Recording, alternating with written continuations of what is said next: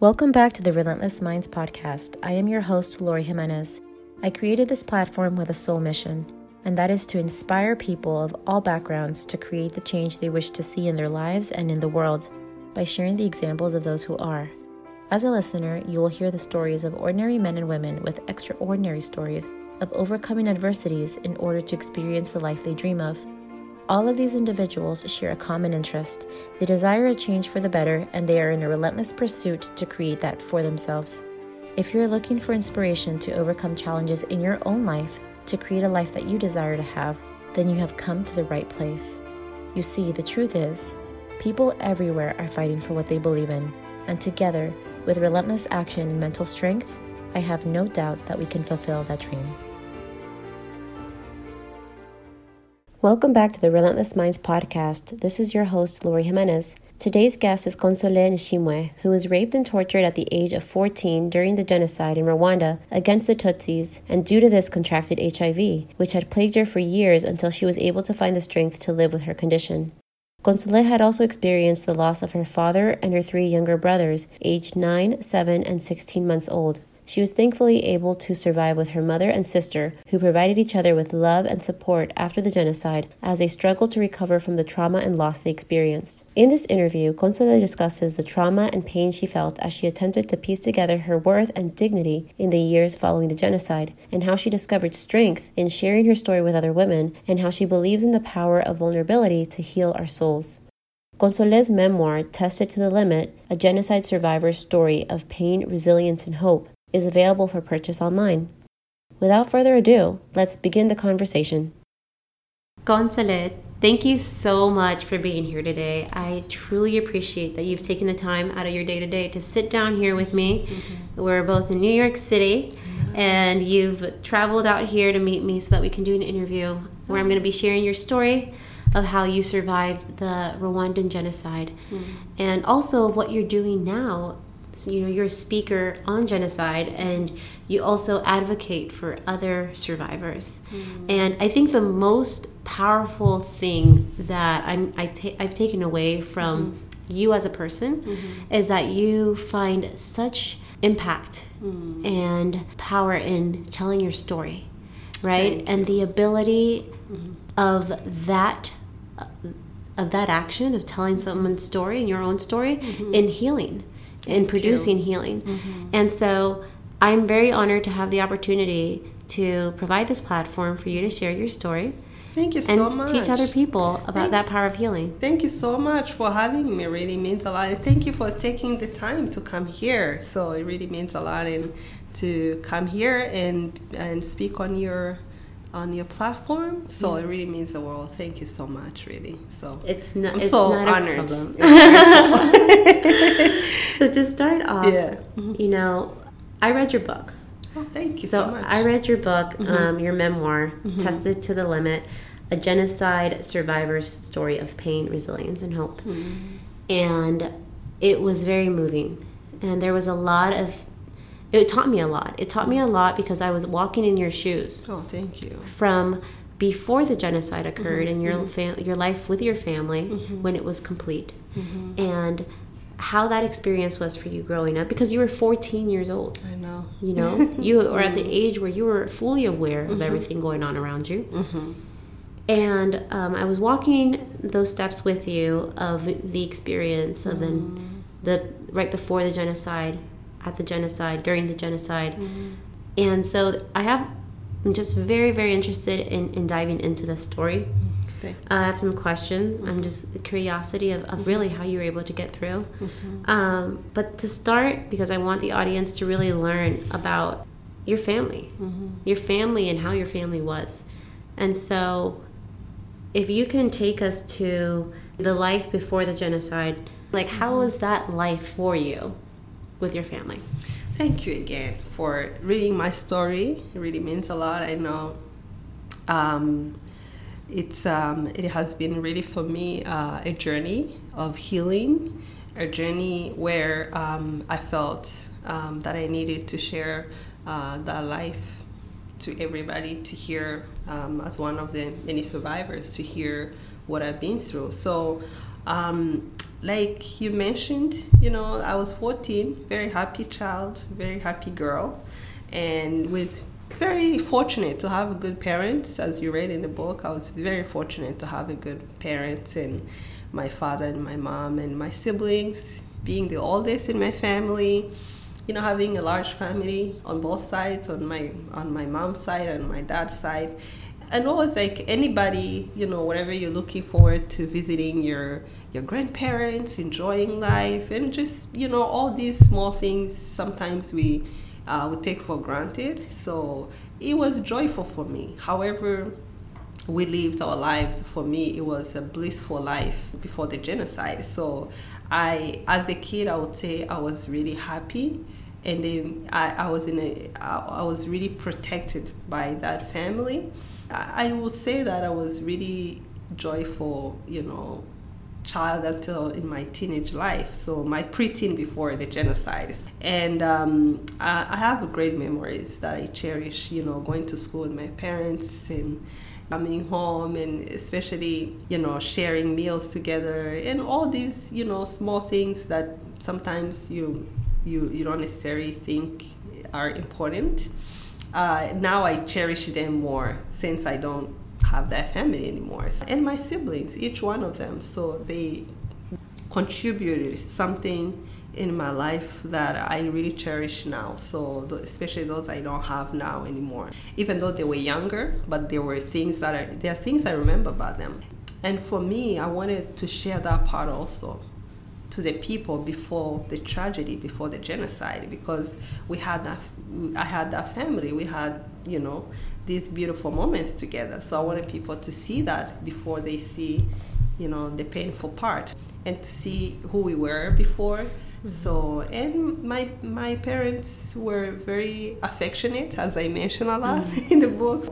Uh, they really loved each other a lot, and we loved each other. I would say, and every time I speak to my uh, my cousin who always reminds us say oh we always you know we always remember about the affection your dad and mom had.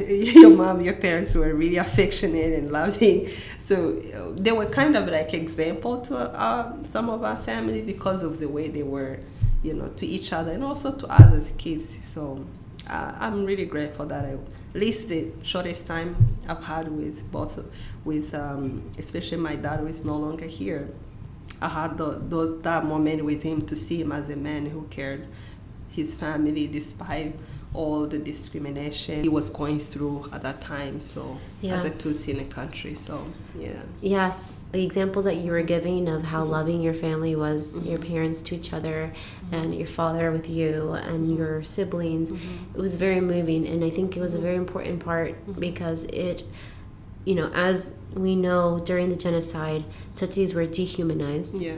Right. And so mm-hmm. they were not depicted as mm-hmm. as as humans, as people yeah. with like feelings and emotions and mm-hmm. you know desires. And mm-hmm. in your memoir, you clearly were able to show us mm-hmm. how your life was with all this love that everyone had for each other mm-hmm. and the support and so taking us there it was more impactful than you know moving forward than mm-hmm. going through the the experience mm-hmm. of of the genocide it was it was a loss for all of us like yeah. i felt the loss as well mm-hmm. and when it came to your siblings your family members who lost their mm-hmm. life mm-hmm. um, it was your your younger siblings, mm-hmm. right? Your younger brothers, mm-hmm. and then um, and also your father. Yeah. And when it came to mm-hmm. because I know the story, yeah. everyone else doesn't know the story here, mm-hmm. uh, but you should definitely purchase Consolee's book, mm-hmm. um, and we will talk about the book and we'll put all right. the links where they need to be so people can access that. Mm-hmm.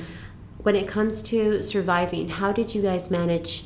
Well, first of all, actually, I would like to talk about the treatment the treatment from the community towards Tutsis because yeah. we want I want uh, because you go very close and, and, and, into the story of how everything was going on. Right. Right. And mm-hmm. so when it came to treatment, the treatment of Hutus towards Tutsis and the mm-hmm. discrimination mm-hmm. as a 14 year old yeah. that you started to experience, or even earlier than that, mm-hmm. what were you seeing growing up in your community of the mm-hmm. treatment towards you as a Tutsi? Um, as you can imagine, you know, I mentioned before, like being with a family that really protected me and my siblings. Uh, despite all the discrimination we're going through, they managed to really give us a home where we felt comforted and loved. But at the same time, there were things they could not prevent. You know, the especially when you go out and go to school. Like being a kid, I had to be in school. I had really to be active like any other child. So, in the early times when I was in elementary school, uh, I felt the discrimination was discrimination because my teacher, who was standing because this is what they were doing, standing up in the classrooms as a Tutsis and Hutus. So at that time when it happened, for me, I was a kid, I didn't necessarily really give it a thought about it because I was still young and I had to go back to being a kid again. But as a teenager, that's when I felt really horrified when one of my classmates actually bullied me in junior high school. So I really felt really horrified, and that's when I started feeling like being a Tutsi is not easy in the country. So of course I was hearing around how you know on the radio hearing all these dehumanizing languages calling us cockroaches and all these languages that we are not the same as Hutus in the country, which should not be part of the society. You know, I, I, I was so confused. I couldn't believe like what I was hearing because at home I was being taught to love everybody. Yes. To care for everyone. Mm. But then I'm hearing something else from adults who are you know, uh, telling a large number of people who are our neighbors, pretty much our neighbors who come, we share everything. My neighbors, my parents taught, taught their kids in school because my parents were teachers, both of them, my dad and mom. So they taught many of their kids. They are telling, oh, hate your teacher because he's a Tutsi. I mean, I couldn't believe what I was hearing. And at the same time, I'm grateful my parents really never allowed the conversation of fear in mm-hmm. our in our home. Instead, they kept telling us to love people, to care for other people, and at least that helped me to go out there with other kids, despite all these you know discrimination I faced. At the same time, I felt really loved and. I, I wanted to be a kid. I, I, I never really had so much thought on what I was seeing. I heard before. So I never imagined that there would be a genocide. But at the same time, there were tensions everywhere. Tutsis were being discriminated everywhere in the country. You could hear some people died, some part of the country because they were Tutsi. I mean, as a kid, it was really terrifying. It was terrifying, but um, at the same time, at least um, my parents managed to you know to keep, keep that things. safety at least in the house yeah. maybe not outside it wasn't easy but at least in the house yeah. at least that i cherish that mm-hmm. even though i've been through you know the most horrific thing after when the genocide happened mm-hmm. so and you know i have to say like when it mm-hmm. came to the examples of like mm-hmm. being loving towards others those mm-hmm. principles and values that your parents mm-hmm.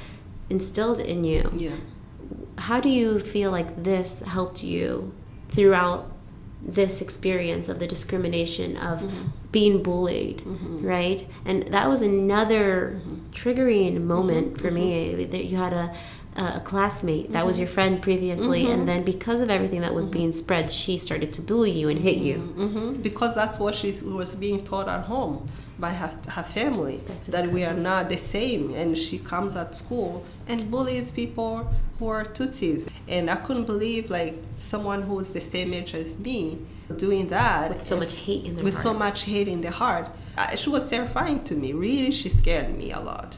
And my parents couldn't even find a way to to say, hey, you know, go to school and because of the discrimination, they were worried. So, yeah. but they couldn't even find a way to explain to me that they can't do anything about it except that they had to tell the teachers don't you know allow the kid to sit maybe nearby her but because i at least i can find a way to be far away from her however i can but other than that it was not easy how do you feel mm-hmm. about that now like as an adult yeah. mm-hmm. looking back mm-hmm.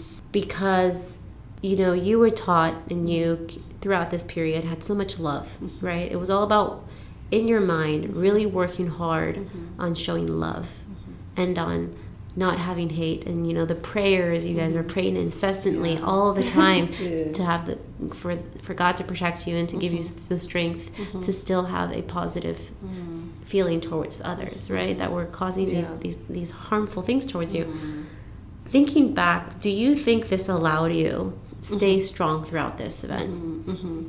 Yeah, I think as I think back, I'm so grateful, especially for my mom during the hiding times where she kept reminding us. Of course, even before the genocide, we were taught to pray mm-hmm. all the time, and then during the genocide, you know, reminding us to keep praying and, and, and to love, despite you know we're in the midst of most horrific thing, and we had the right even to be angry, to be, you know, saying anything bad but at the same time she, i'm glad she did that because it really helped me in my adult life after the genocide to use that in the way of my healing journey. So at least it, it didn't you know when somebody asked me were you you're angry or hateful or anything like that? Mm, yeah.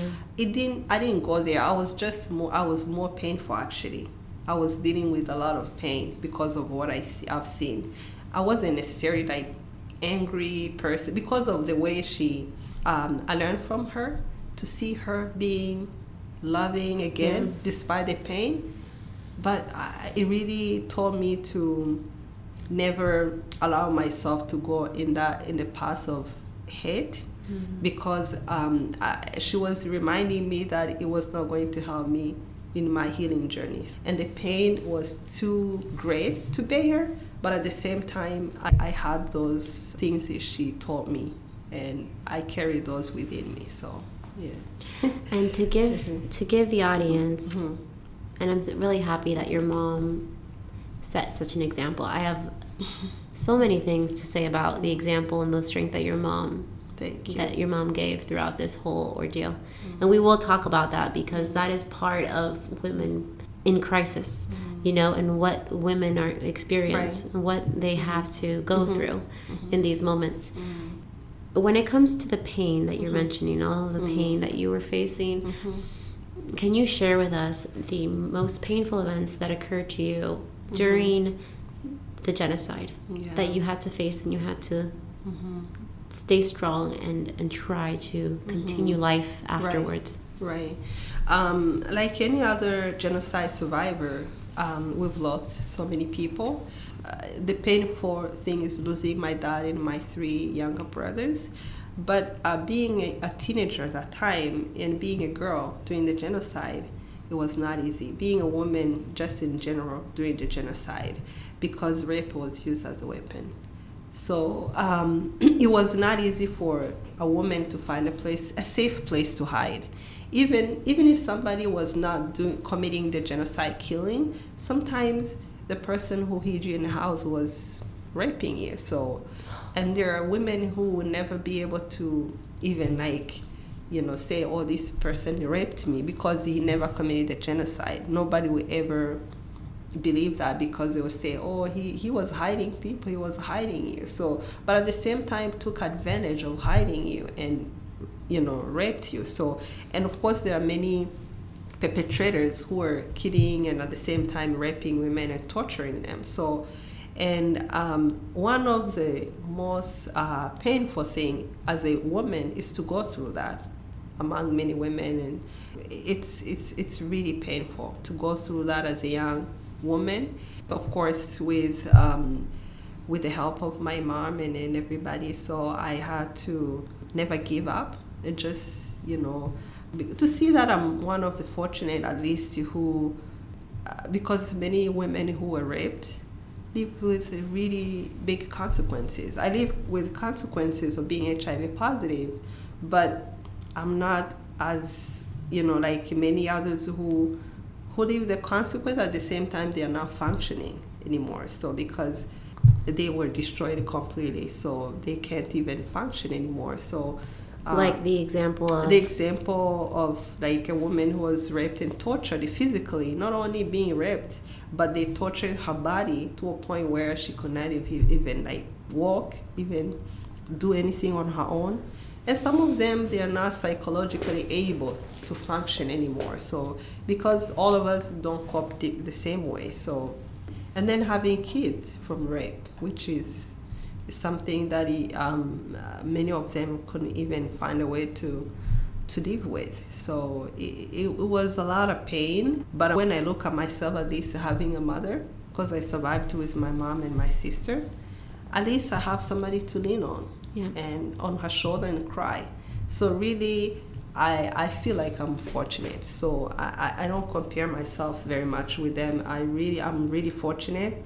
Despite the pain, at least I have the person around me to, you know, to lean on her shoulder. Despite her, because she had the pain, she was carrying my she's was carrying my the pain I was carrying.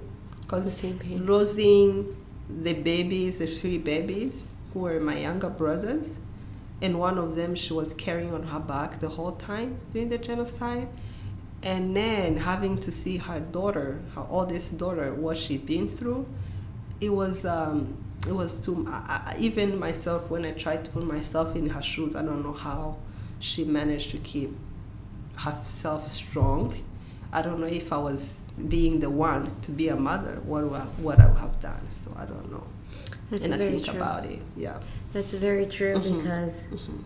your mom was very, very strong throughout this period. Mhm. And having to show, be that pillar of strength for you and your sister, and then your mm-hmm. cousin who ended Yeah. up, you know, being a part of the family. right And after the genocide ended, it was so painful. The examples of that for me, mm-hmm. Mm-hmm. I was just very, very moved. And I was going to ask you what you may have taken from that as well. The lessons that you have learned from her being so strong. Because one thing I noticed about you is that you're very, you're, you're a very happy person.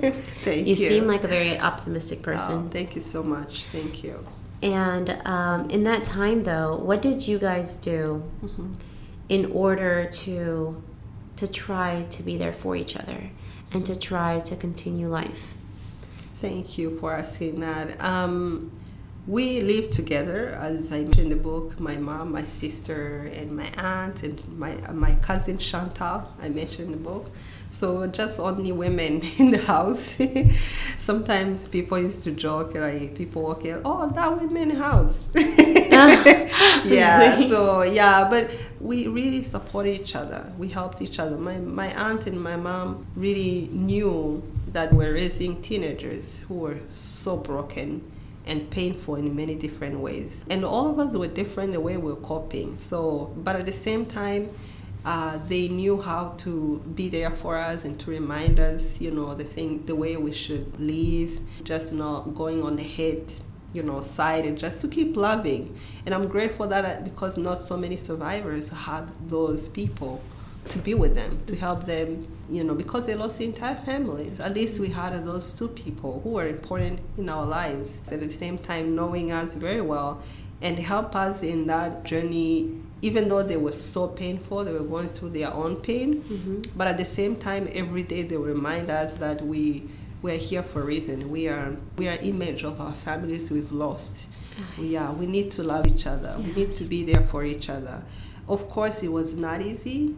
As I always tell my mom, I don't know how you did you guys did it to be able to help us and be able to be normal. the three of us normal.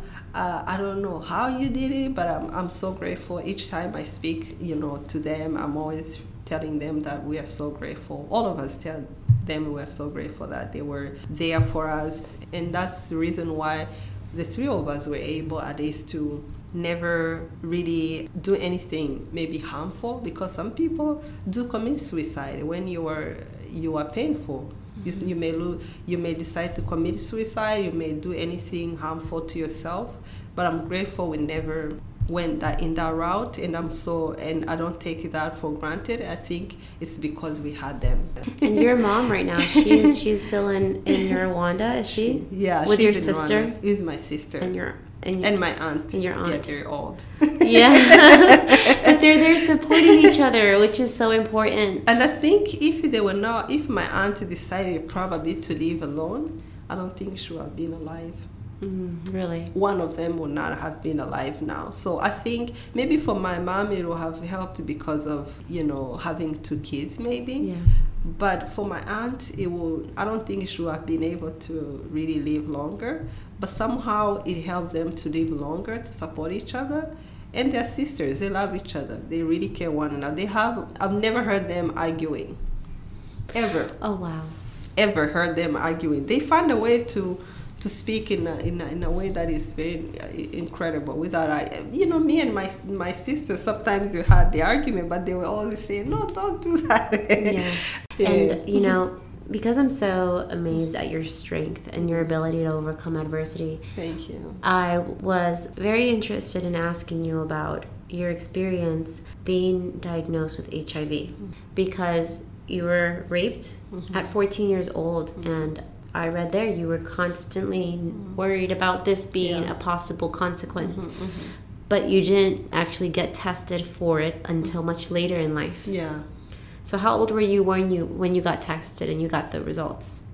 I was around 25. So you're 25 yeah. and you were living here in New York City, mm-hmm. right? And so this is already getting very sick at that time. You were getting so. very sick and this was 10 years so this was 10 years after mm-hmm. the, mm-hmm. the the the rape yeah how was that experience for you mm-hmm. Seeing you know still trying to cope still trying to heal mm-hmm. and then years later then having this consequence from mm-hmm. a decade an event that happened a decade prior that you were mm-hmm. trying to shed i was trying to shut down every memory but it wasn't not possible for me and um, it was really painful to even see the paper finally to see this is what you have. The consequences is real, so you're going to live with this for the rest of your life. Um, it was uh, it was really painful, really painful because I was trying to think. Um, in my brain, I was always telling my brain, even though I kept thinking this is what I have, because I could see my body always, you know, changing every every year, every year I could see the change in my body. And then when I, I got very sick, that's when I, um, I, I, I really, it was really painful. It was really painful, but I'm so grateful for the people being around me to comfort me, um, to really tell me that you know life is, is still worth living of course being with hiv positive is it's not easy it's a of course i was going to live a different you know, uh, my mind was always reminding me all the time that this is the reason why you take a medicine is because of what happened to you. So it's a constant reminder. And I had to find a way to deal with that, you know, with that thought always coming in my mind. How can I really make it in, in, a, in a positive way mm. so that I can live a healthy and fulfilling life? Yes. So I had to look at the medicine as a, a vitamin so I changed huh. my mindset. So I say, well, because of course I had to. I think everything starts within your mind. So yeah. you have to find a way to to heal your mind. In order to heal your body, your mind has to heal first. Huh.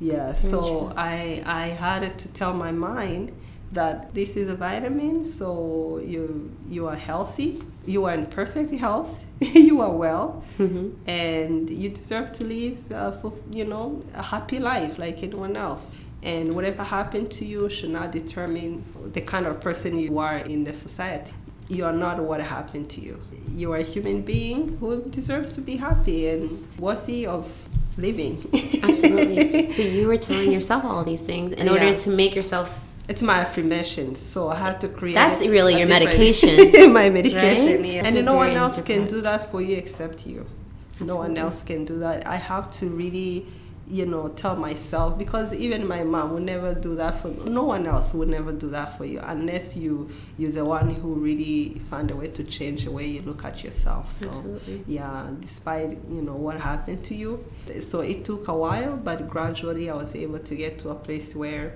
i don't see myself as hiv positive woman. I see myself as a, you know, as a, a woman like anybody else. So you know, and you're here and you're happy and you're thriving and you're healthy and you're beautiful. Thank you. You know, and that's that's all yeah. that it is. That yeah. is who you are. Mm, thank you but you know you are speaking to the genocide survivors mm-hmm, right mm-hmm. and so when it comes to sharing your story mm-hmm. and when it comes to connecting with them right. because mm-hmm. rape happened a lot it was mm-hmm. 10,000 women who were raped every single day during the genocide mm-hmm. i know that you don't only speak to genocide rwandan genocide survivors you speak to all survivors, but this is a common issue. So, when it comes to you speaking to women and, and, connecting with them, what is it that you've seen that truly helps these women to start to heal? Mm-hmm. Um, thank you for asking that because, as you can imagine, speaking about rape, it's not easy thing for any woman anywhere. It's not easy, And for survivors, there's so many women who never shared this, mm-hmm. even now. Mm-hmm. And for me, when I started sharing my story, I realized that it was opening doors for so many women who kept that within themselves for so long to want to share. There's some of them who are not sharing. So not so many yet, but they are sharing the, what what they've been through, because of also the, the, the stigma. There's a stigma also attached to rape. When you're mm. you, when you you you were raped, sometimes people don't necessarily think of perpetrators. Mm. They look at you as you are not seen as a woman anymore. So somehow everybody looks at you differently. There's a shame also. There's a shame uh, stigma and everything attached to you know somebody who is who has been raped and many of them don't want to share because of that and it can be hard for so many of them to share but at the same time it's painful to keep this within yourself because it won't allow you to live well, to be happy. And also for the people uh, who have done this to be the ones, I always say that as survivors who've been through this, we should not be the ones to carry the shame. Mm. Perpetrators should be the one to carry that shame, not us. Whenever I speak, I always tell survivors what it's been for me sharing this story and how it has helped me to start my healing journey so that it can help them also to start that healing journey if they they choose to share that story and the world to know what what happened, to what women go through in conflicts and also genocide and many other places. And I feel like it's my duty to really do this uh, to help my fellow survivors and to be able to make sure that what happened won't keep happening anywhere. Because it destroys life. When you destroy a woman's life you're destroying the, the, the community life. Because women really make the society be better. So yes. if you are hurting a woman, you are hurting a society. You know, you said you said some important things yeah. when it came to yeah. um, also the fact that by more women sharing their yeah. story, mm-hmm. you're also bringing more awareness to an issue. Mm-hmm. And so when women are silent about the situation, mm-hmm, mm-hmm. it doesn't make it seem like there's an actual problem happening. Mm-hmm, mm-hmm. But then by sharing your story, you are bringing awareness to that problem. Mm-hmm. And hopefully, more resources will be available mm-hmm. to support women as well. Mm-hmm.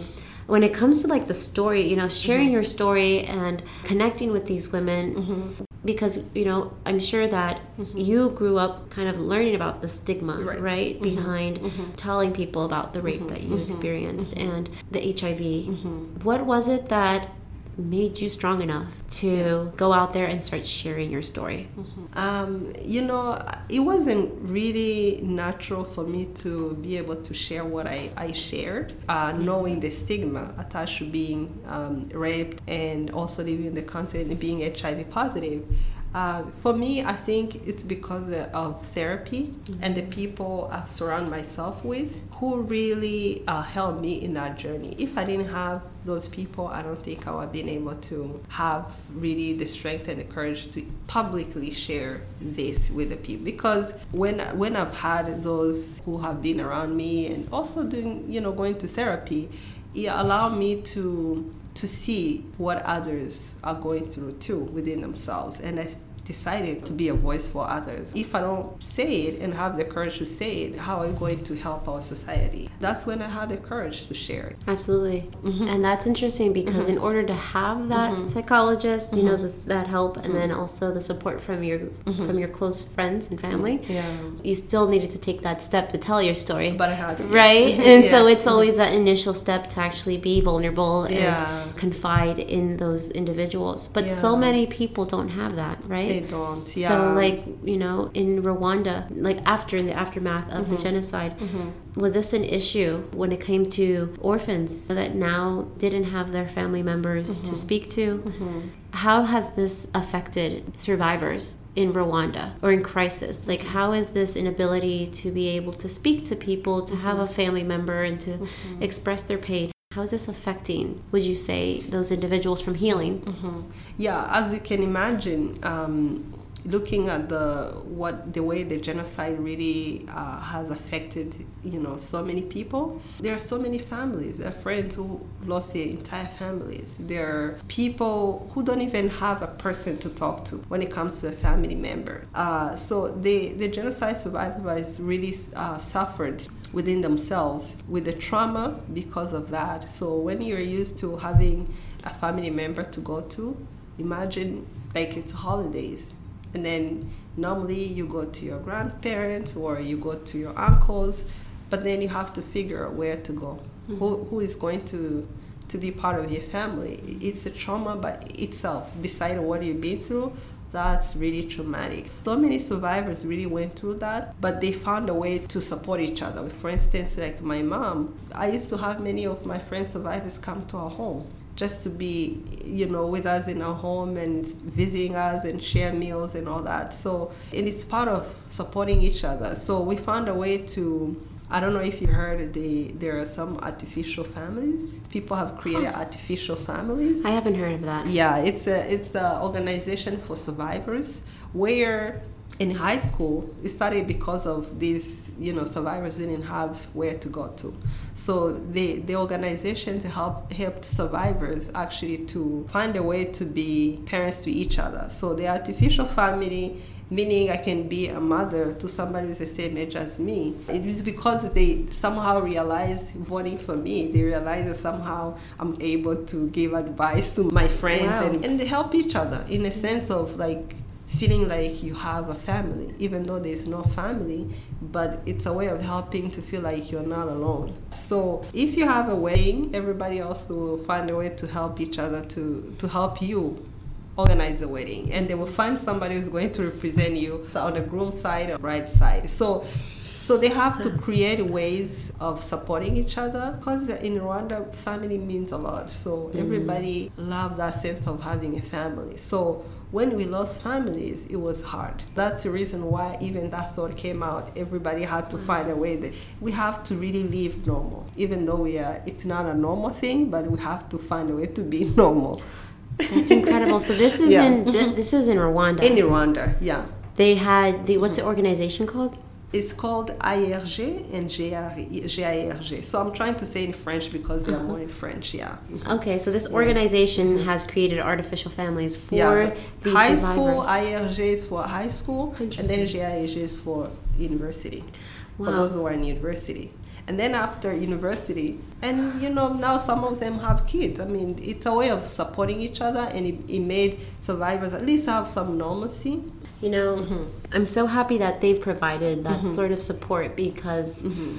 the amount of trauma that one goes through mm-hmm. during genocide and the things that i was reading it's it is mm-hmm. so so painful mm-hmm.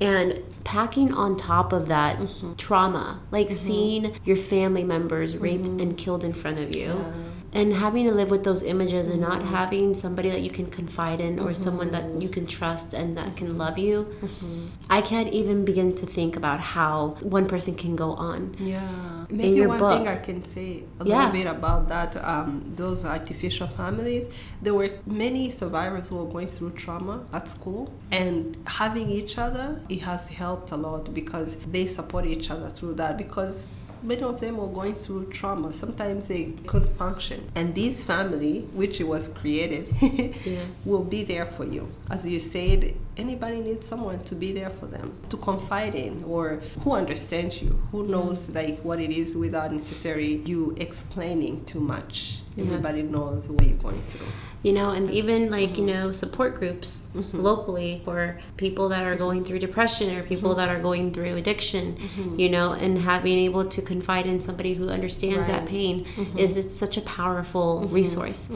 Mm-hmm. And something that I read in your book that really, really stuck with me, and I wanted to mention it, was when the, there was a widow who shared this with your mom. And she said that one of the most pressing needs that many of us, she was speaking about the women, the widows in the community community of widows, mm-hmm. many of us have is for someone to listen to us about the different things we went through and to feel that others understand our plight. If we can restore our will to live, we would become motivated to do what we can to satisfy those other needs. Mm. Many of us have already given up and feel that life is not worth living. It continues mm-hmm. saying there. Mm-hmm. That was so yeah. impactful to me. Thank you. Because mm it is simply a listening ear, mm-hmm, you know? Mm-hmm. It's like, listen, We just want somebody there to listen to mm-hmm. us, who can try to understand mm-hmm. or who understands. Mm. And just having that, yeah. she says that that would, you know, restore that would help to restore their will to live. Yeah. It's a gift to have that really listening ear. And I have to say that, you know, I'm happy you were able to have that mm-hmm. and in your life now as an advocate and as a speaker how have you seen or how have you felt in your own healing have you felt that it has helped you heal to be able to be there for other women yeah thank you for asking me that um, it really has helped me meeting people who who share story with me and we all share each other, especially as women, share each other stories of what happened in different lives, in walks of life. And um, I'm glad that I did it because we, we need to support each other, we need to help each other. And I feel better since I started. I really love life. yeah. For those who know me, I enjoy life. I, I, I, see it. I first impression of you, and I'm like, you are the most happiest, positive person I've ever met. It's absolutely incredible. You would never think that you went through what you went through. Oh, thank you, thank you so much. It really, that's what I wish for everybody, and I wish for anyone to to be happy no matter what you it doesn't have to be that you have much wherever you are but just to be happy within yourself I think that's the most important things. And I'm grateful to be able to have the strength to do what I'm doing so that I can see another person seeing a smile on the face. And it really makes me happy. So, and it's so empowering to see that. I'm so happy to see that because it, you deserve it. You deserve to be Thank happy. You. you. deserve to be enjoying life Thank and to so be much. looking forward to, you know, your next day and your next opportunity to help someone else.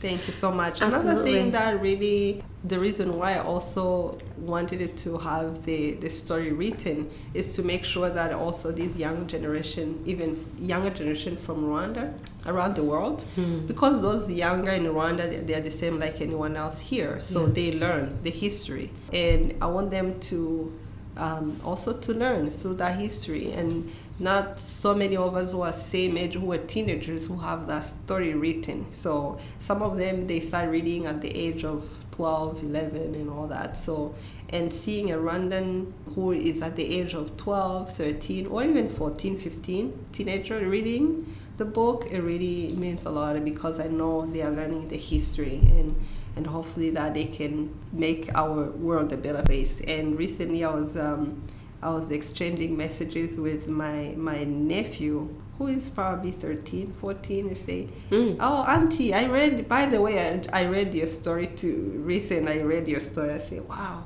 yeah it made me feel wow. Old of course hey but you know that that impact was made that but i i made. want to you know it really for him to have also to want to read that story for him to That's know right. that it's his family it means a lot. And I read it. It was very, very, very moving. Mm. I encourage everyone to Thank read you. your book, mm-hmm. and I, am going to leave the um, the link and information for anybody who wants to access your book in, um, for them to do so. And mm-hmm. again, Thank your you. book is Tested to the Limit A Genocide Survivor's Story of Pain, Resilience, and Hope. Um, I have I got it through Kindle. I know it's on Amazon as well. Yes and I will place the link for anywhere else that it could be that's available right. for purchase online. And um, you know, I did want to ask you because I also believe in the in the mission that you're on mm-hmm. about sharing your story mm-hmm. and about empowering other women through your story and giving the example of your strength. And you know what else I want to say that's super that's super important about when you share your story yeah. is that in a way it's also a manner of, of honoring the lives of those that were lost. Yes, um, I want to make sure also we honor the lives of those who are no longer here and to share their stories. And my family and others who've lost their lives and during the genocide against the Tutsi, and also these women who were killed right away after being tortured and my, myself. And uh, when I speak, I think those women. I have them in my mind that they are not going to be here to, to say what they've been through. I want to be a voice also for them. Do you feel that that gives you strength? it gives continue? me strength to to live on. I feel that they live within me. Oh, that's yeah. so beautiful. I love that so much, Consolee. You. You're so special. You're such Thank a you. Thank such you a so beautiful, much. such a beautiful person. Thank you so much for having me. Really means a word to Absolutely. be here. I'm you. so happy that you came mm to share your story, to be honest and vulnerable, and to really introduce to us the importance of sharing the story and how that can lead to healing mm-hmm. and even you know also being there for your family members you know for those that might be going through mm-hmm. a hard time thank you and to listen to them mm-hmm. and it doesn't mean you know having to have something to say mm-hmm. just lending an ear yeah and being willing to listen without judgment yeah and that's so important for Mm-hmm. for our audience i believe it's a gift to each other it's a gift to each other. Yeah. Exactly. yeah. Is there anything Mm. else that you would like to share about the work that you're doing, about the big dreams that you may have moving forward in your life? Or just Yeah. that a message that you want us to really take away today? Yeah. For anybody who's listening, all of us, you know, have been through a lot in our lives. There'll be someone who's listening, probably who has a painful story they've never shared with anybody, or they they are giving up on life. I want to encourage that person to never give up. You are not what you've been through. You deserve to be happy and don't give up on life and know that you are here for a reason and just remind yourself that you are incredibly amazing and find someone to to re- to tell what you're carrying within yourself and know that you are loved and you're going to live a better life after sharing what you have within yourself and you're going to feel the joy within yourself and you deserve to be happy for the rest of your life Wow. Thank you so much, Consolee. that was you. a powerful message to leave us with. And I Thank you. completely, completely agree with what you have to say. thank you That is very, very true. Thank you Be vulnerable. Find somebody that you can confide in Mhm. and tell your story because you will feel better. You'll feel like a weight is lifted off afterwards. yeah you will feel like uh, it's a load lifted off your shoulder Mhm. and you will feel light within yourself and and you deserve to feel that And if anybody wants to look into Consolee's book, where she tells her story in detail, um, we did not too much into detail in her story because it is available in a book. And her book is Tested to the Limit. Her memoir is Tested to the Limit A Genocide Survivor's Story of Pain, Resilience, and Hope. And I'll make sure to include all the links where you can access it and purchase it in the show notes. And so, again, everybody, thank you so much for. For listening today, and Consolee, thank you so much for being here. Thank you so much for having me. Or anybody who wants to also follow me on social media, you can. I'll include the links Yeah, to that as well. there. So, yeah, but thank you so much for having me. Really means the world to be here. Thank you. It was truly a joy talking to you. Thank you. Thank you so much. Thank you so much for listening to this episode. If you enjoyed it and feel inspired and would like to be a part of the Relentless Minds community, you can join the movement for change on Instagram and Twitter. We would also love to know how your experience has been as a listener. If you haven't yet, please go to Apple Podcasts and subscribe, rate, and review this podcast. Join us next week for another powerful story. Thank you so much for listening. Until next time.